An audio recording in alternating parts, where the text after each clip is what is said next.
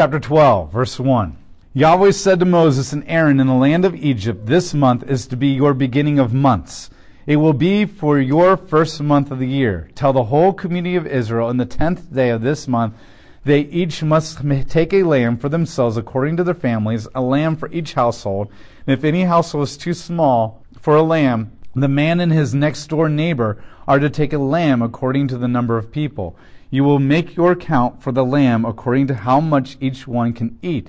Your lamb must be perfect, a male, one year old. You may take it from the sheep or from the goats, and you must care for it until the fourteenth day of the month. And then the whole community of Israel will kill it around sundown, and they will take some of the blood and put it on the two side posts and on the top of the door frame of the houses where they will eat it.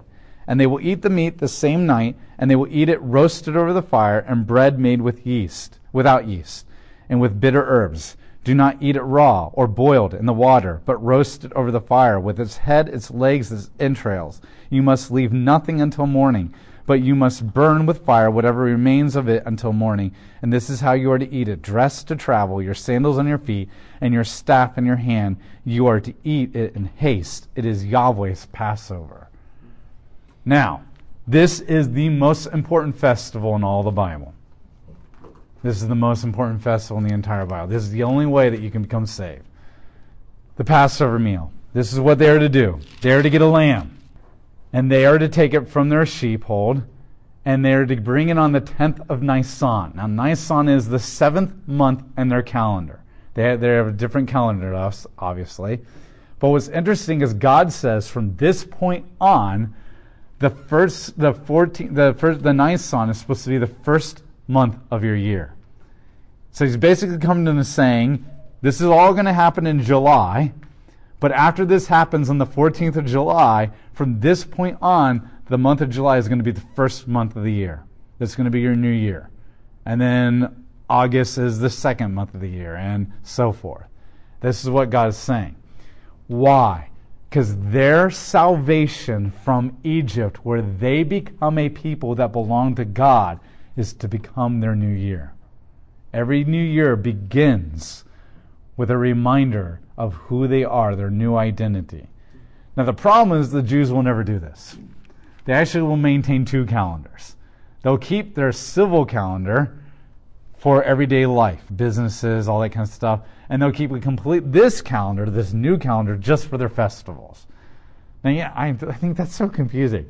So it's like saying we're going to have one calendar for Christmas and Easter and Halloween and Thanksgiving, but then we're going to do a completely different calendar for just your Google Calendar and your day planner and all that kind of stuff.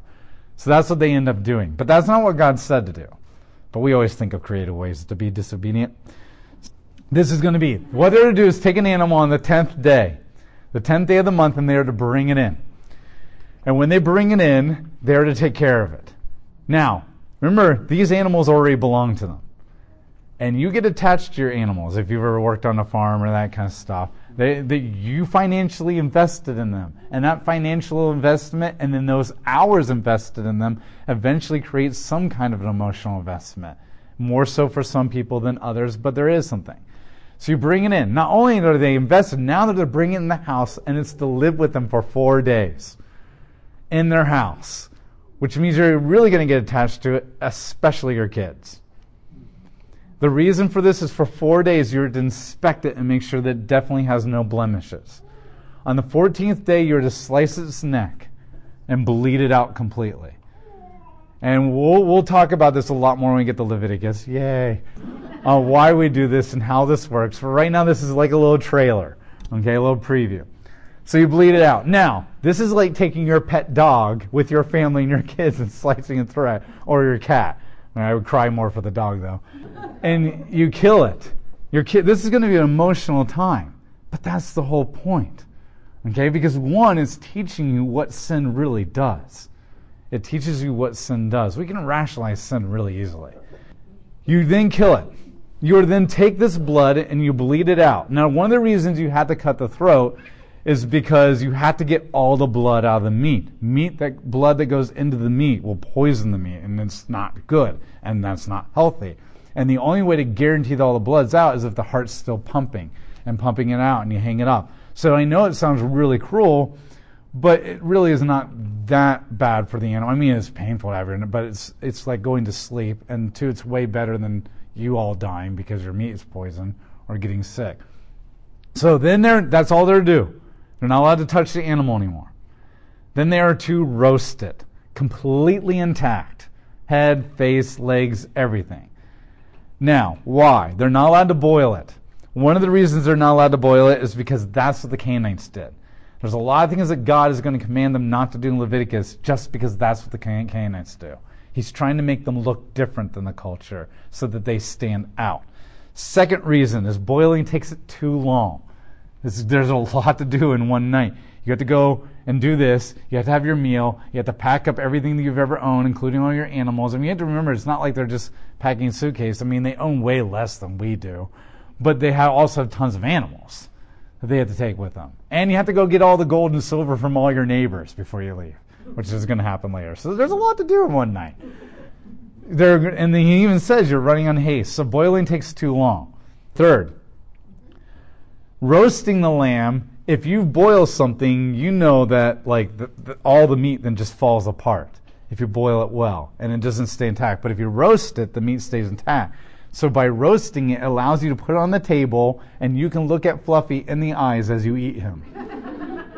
now, why is that important? Because you need to re- see when you're eating a hamburger from McDonald's, you're not thinking this was an animal that has died. But when you're sitting there at the table staring into its face as you eat it, after you lived with it for about four days and everybody got attached to it, you're thinking this thing died and it should have been me. This should have been me.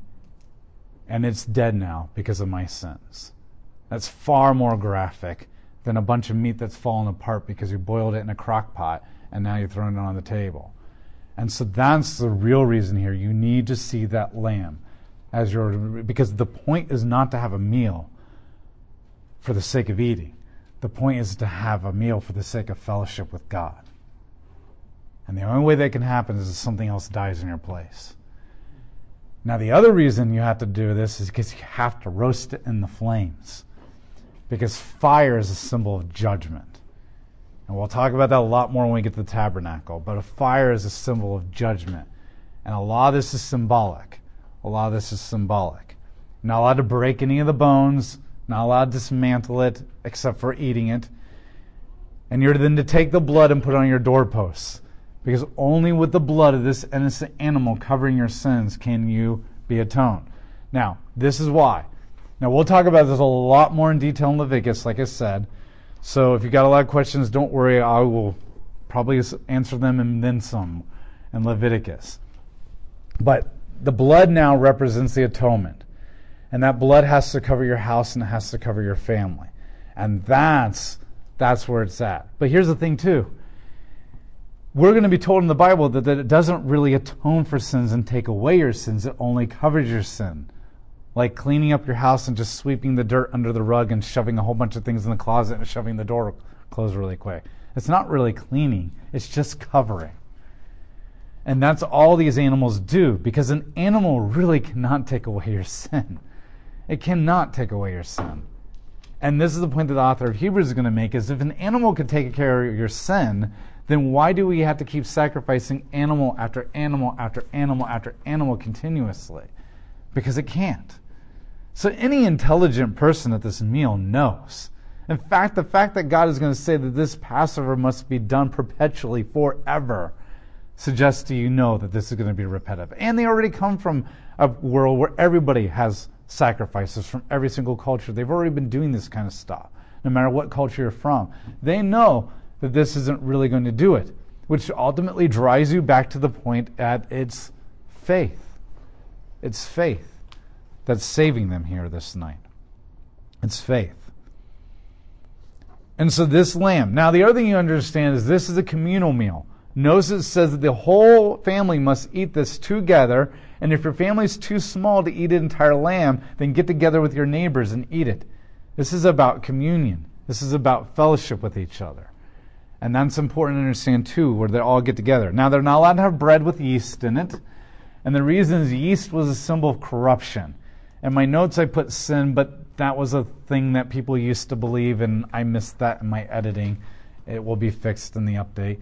Um, but it's not specifically just sin, it's the idea of corruption, which arguments, semantics, it could be sin. But it's the idea of corruption that yeast, you know, permeates everything. It infiltrates all of the loaf, and there's nothing that escapes the yeast. And this, so it's the idea that something comes in and just thoroughly corrupts it, changes it. And so they're to remove that from this bread as they eat it. It also allows them to bake it much more quickly and get out the door. So it's basically a cracker. This is what they're to do to escape the death. And everybody who does this will live. Everybody does this. Now, by now, this is obvious. We've been around long enough to know the Passover is the day that God passes over you from his wrath. And we all know that this is now Jesus. And he becomes our Passover lamb for us, where the wrath of God passes over us. And I don't know if you guys know, most of you probably know, but our Lord's Supper and communion is Passover. It's the, the beginning of all that. Now, there are seven festivals of God that they have to do every year. And when we get to Leviticus 23, we'll go through all seven festivals, and then I'll connect them all for you, and then we'll connect them to the Second Testament. So, right now, this is just kind of because we're in Exodus, and it's important for the context. But I'll talk about the Passover again, and we'll really connect it when we get to Leviticus 23. Um, but one of the things that you must understand here is one of the cool things is on the upper the night that Jesus is doing Passover in the Bible, he looks at them and a normal Passover meal, he was supposed to say, This is the bread of our affliction. Our ancestors suffered in the wilderness. So he would hold up the bread and he would say, This is the bread of our affliction. Okay, we went through the wilderness, we suffered, we were afflicted, but by faith we trusted God and he provided us bread, which we'll get into a little bit later. That's what he's supposed to say. But instead, he holds it up and says, This is my body broken for you. It's not our affliction through testing and trials under God. He changes it to that this is going to become my affliction for you. And that's a huge change. For thousands of years, they've been saying, This is our affliction, our affliction, our affliction, our affliction. And now Christ says, this is my affliction. Which means he's going to become the affliction of Israel. He's going to become what they couldn't handle, what couldn't really do. But here's what's also really cool. I don't know if you've ever noticed this, but nowhere is there a lamb at that meal. The lamb is completely missing that night. There's no lamb and there's no blood. They were supposed to kill a lamb, put the blood on their doorpost every single Passover for every single year, and there's no lamb and there's no blood. They don't do any of it because Christ is the lamb. And so this would be a powerful, not only does he change it drastically, but he also leaves something out. And you know if you're the, these are all good Jews. I mean, if you read John chapter 14 through 17, they're really confused that entire night. They're just like, you're screwing everything up, Jesus. Like, seriously. I mean, they practically say that. You're getting everything wrong. Like, how do you not know this by now? You're a rabbi. And, that, and then they're confused. I mean, even Peter's correcting them. I'll go with you. No, no, no. You don't, you don't wash my feet. It's like, how dare you? Like, they're so confused because he's screwing it all up. But what they don't realize is he's fulfilling it all. He's fulfilling it all. And so he's, he's not there. And then we'll talk about later when we get to Leviticus, there's actually four cups they're supposed to drink. He doesn't drink the fourth cup. The final cup is a cup of um, redemption. But he can't. In fact, he actually, there's two cups. The first, the second, third cup is a cup of wrath. And they're all supposed to drink it. But only he drinks it. He never passes it around to them. Because he's going to drink the wrath, not them. And then they're supposed to drink the final cup, which is a cup of redemption, and he makes them leave the room before they can get to the fourth cup. You know, they're thinking, that wine was really expensive. And they're leaving. Why? Because they can't drink the cup of redemption until Pentecost. Because that's when the Holy Spirit's going to come. Because he hasn't died yet. They can't drink the cup of redemption until he drinks the cup of wrath. And so we'll talk about that a lot more, but you have to realize that he's literally taking this festival and God designs this festival intentionally knowing how Christ is going to fulfill it thousands of years later. And when we get to all seven festivals, it gets even cooler. Have just how God has just mapped everything out to the exact day. And so this is the 14th of Nisan. They're supposed to celebrate this. Any questions, comments? Which is also interesting because Jesus was actually put on trial by the Pharisees. You remember the part where the Pharisees and Sadducees they all kind of take their turn and are like, "Hey, Jesus, if you believe in the resurrection, then what about this story?" And then they're like, "Hey, Jesus," the Pharisees come along and say, "Who should we pay taxes to?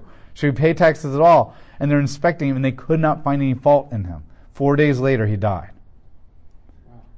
So he actually goes through inspection. He comes into the temple, and then they put him on trial, like a just as a people group, and then he's put on trial by Pilate, and nobody can find any fault in him, and then they kill him. He has his own four day inspection by everybody the Sadducees, the Pharisees, and Pilate, and Herod. So Moses tells Pharaoh, Yahweh's going to kill all your firstborn. Uh-huh. And he tells the Hebrews, here's how you protect yourselves are we assuming that then the Hebrews who are friends with some of their Egyptians, they tell them? Yes. By this point, remember, they've been under attack for 11 months, and they've begun to realize those people over there are not getting harmed. So if you're deciding that you want to be a part of that, you're going to probably start attaching yourself more to them and that's going to be through. Just like anybody who starts getting more and more interested in Christ and they find out you're a believer, they're going to start hanging out with you more, maybe even come to church, and they're going to start becoming a part of that community. So, yeah, that would be the assumption is that the people after 11 months are realizing, I don't want to be a part of this anymore, and I want to be a part of that over there.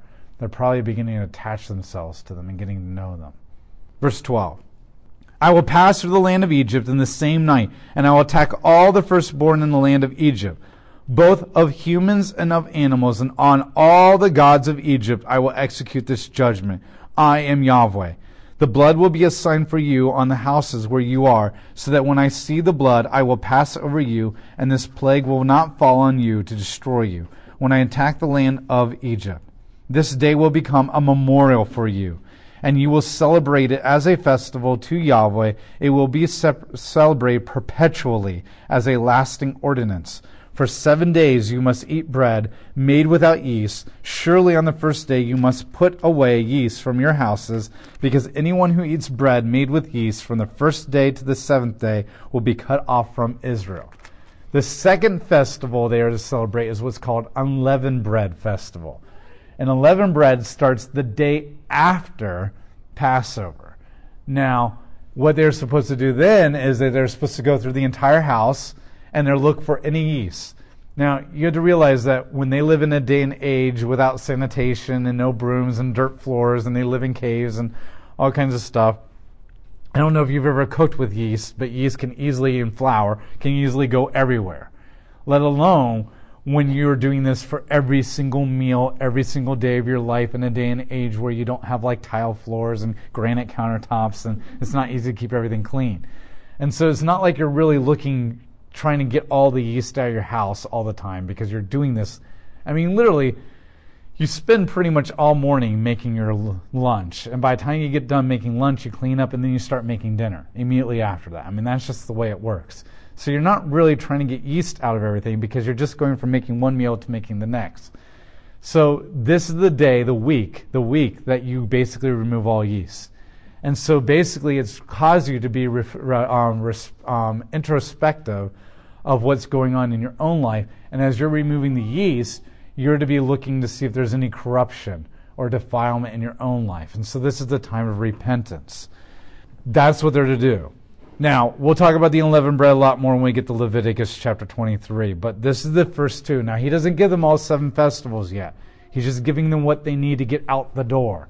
And then once they're out the door, about 11 months later at Mount Sinai, he'll give them the rest of the festivals to talk about. So this will become a memorial. They are to do this forever. And this is why we do this too.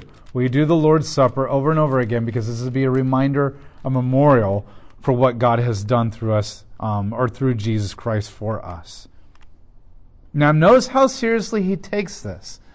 If you eat bread with yeast in it, I will cut you off from my covenant community.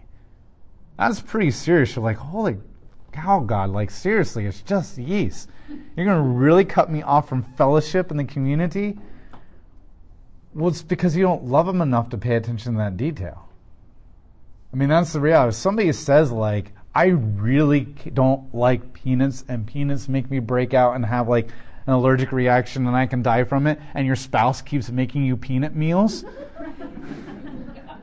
you're going to say, one, you don't actually care about me enough to listen to me, and two, I think you're trying to kill me. and so God says, that this is supposed to be a festival about you having fellowship with me, and it's supposed to be intentionally about you taking the time to repent and think about removing corruption from your life, and that doesn't matter to you, and you honestly say that you're a part of a fellowship with me. And so we think like, oh, this is just really legalistic, God, or talk about overkill and harshness. But if you had a spouse or a friend that never listened to anything you ever said and never they didn't know what your favorite color was, they didn't know what your favorite meals were, and they make you a birthday meal every single year and they never get it right and it's always things you don't like and places that you don't want to go to, you would say, We're not really friends. We're not really friends. And that's what God is saying here. Pay attention to the details because the details are how you say, I love you. This isn't legalism, this is a relationship. And no, your friend would not look at you and say, Oh, you're so legalistic. I can't believe that you're upset that I'm making food for you you don't like. Nobody calls that legalism. They call that insensitivity. And so that's what God is saying here. This is about paying attention to details because this is how you say, I love you. The details matter. And for those who are not detail oriented people, then the fact that you actually get the details right even is even a bigger screaming way of saying, I love you. Okay? Now, good thing is most of these things are done in community, so you're never all by yourself paying attention to details. you can find somebody else to help you. Verse 16 On the first day there will be a holy convocation, and on the seventh day there will be a holy convocation for you. He's actually turning these two days into another Sabbath. So not just the Saturday will be a Sabbath, but the first day of unleavened bread will be a Sabbath, and the last day of unleavened bread will be a Sabbath. That's what he's saying. So if unleavened bread starts on Sunday, you just had two Sabbaths in a row. If it starts like on a Monday, then you have a Sabbath and then a day and then a Sabbath again. So that's how it'll work. But we'll talk about that a lot more when we get to Leviticus 23. But that's what he means here. So you will keep the feast of unleavened bread because of this very day I brought you, um, brought your regiments out of the land of Egypt, so that you must keep this day perpetually as a lasting ordinance and the first month from the fourteenth day to the um, of the month in the evening you will eat bread made without yeast until the twenty first day of the month of the evening. For seven days yeast must not be found in your houses, for whoever eats what is made with yeast, that person will be cut off from the community of Israel, whether a foreigner or one born in the land, and you will not eat anything made of, with yeast. In the places where you live, you must eat bread made without yeast. You get the point? Then Moses summoned all the elders of Israel and told them, Go and select for yourselves a lamb or a goat for your family and kill the Passover animals. Take a branch of hypsa, hypsas, hip, or sorry, hyssop, and dip it into the blood that is in the basin. That's an evergreen branch. So some people say that represents eternal life and that kind of stuff, but the main idea is that the blood will actually stick to it and it makes a really good paintbrush. I mean, a lot of branches don't make good paintbrushes, but that does. Not one of you is to go out of the door of this house until morning, for Yahweh will pass through to strike Egypt, and when he sees the blood on the top of the door frame and the two side posts, then Yahweh will pass over the door, and he will not permit the destroyer to enter the houses to strike you. You must observe this event as an ordinance for you and your children forever. Notice this is the third time he says you're to do this forever. Now, who is the destroyer? We don't know. First, God says, I am going to come to Egypt and kill all the firstborn. Now, he says the destroyer will come. Later, it'll be called an angel. And so the idea is that it doesn't really matter because the one who's ultimately behind it is God.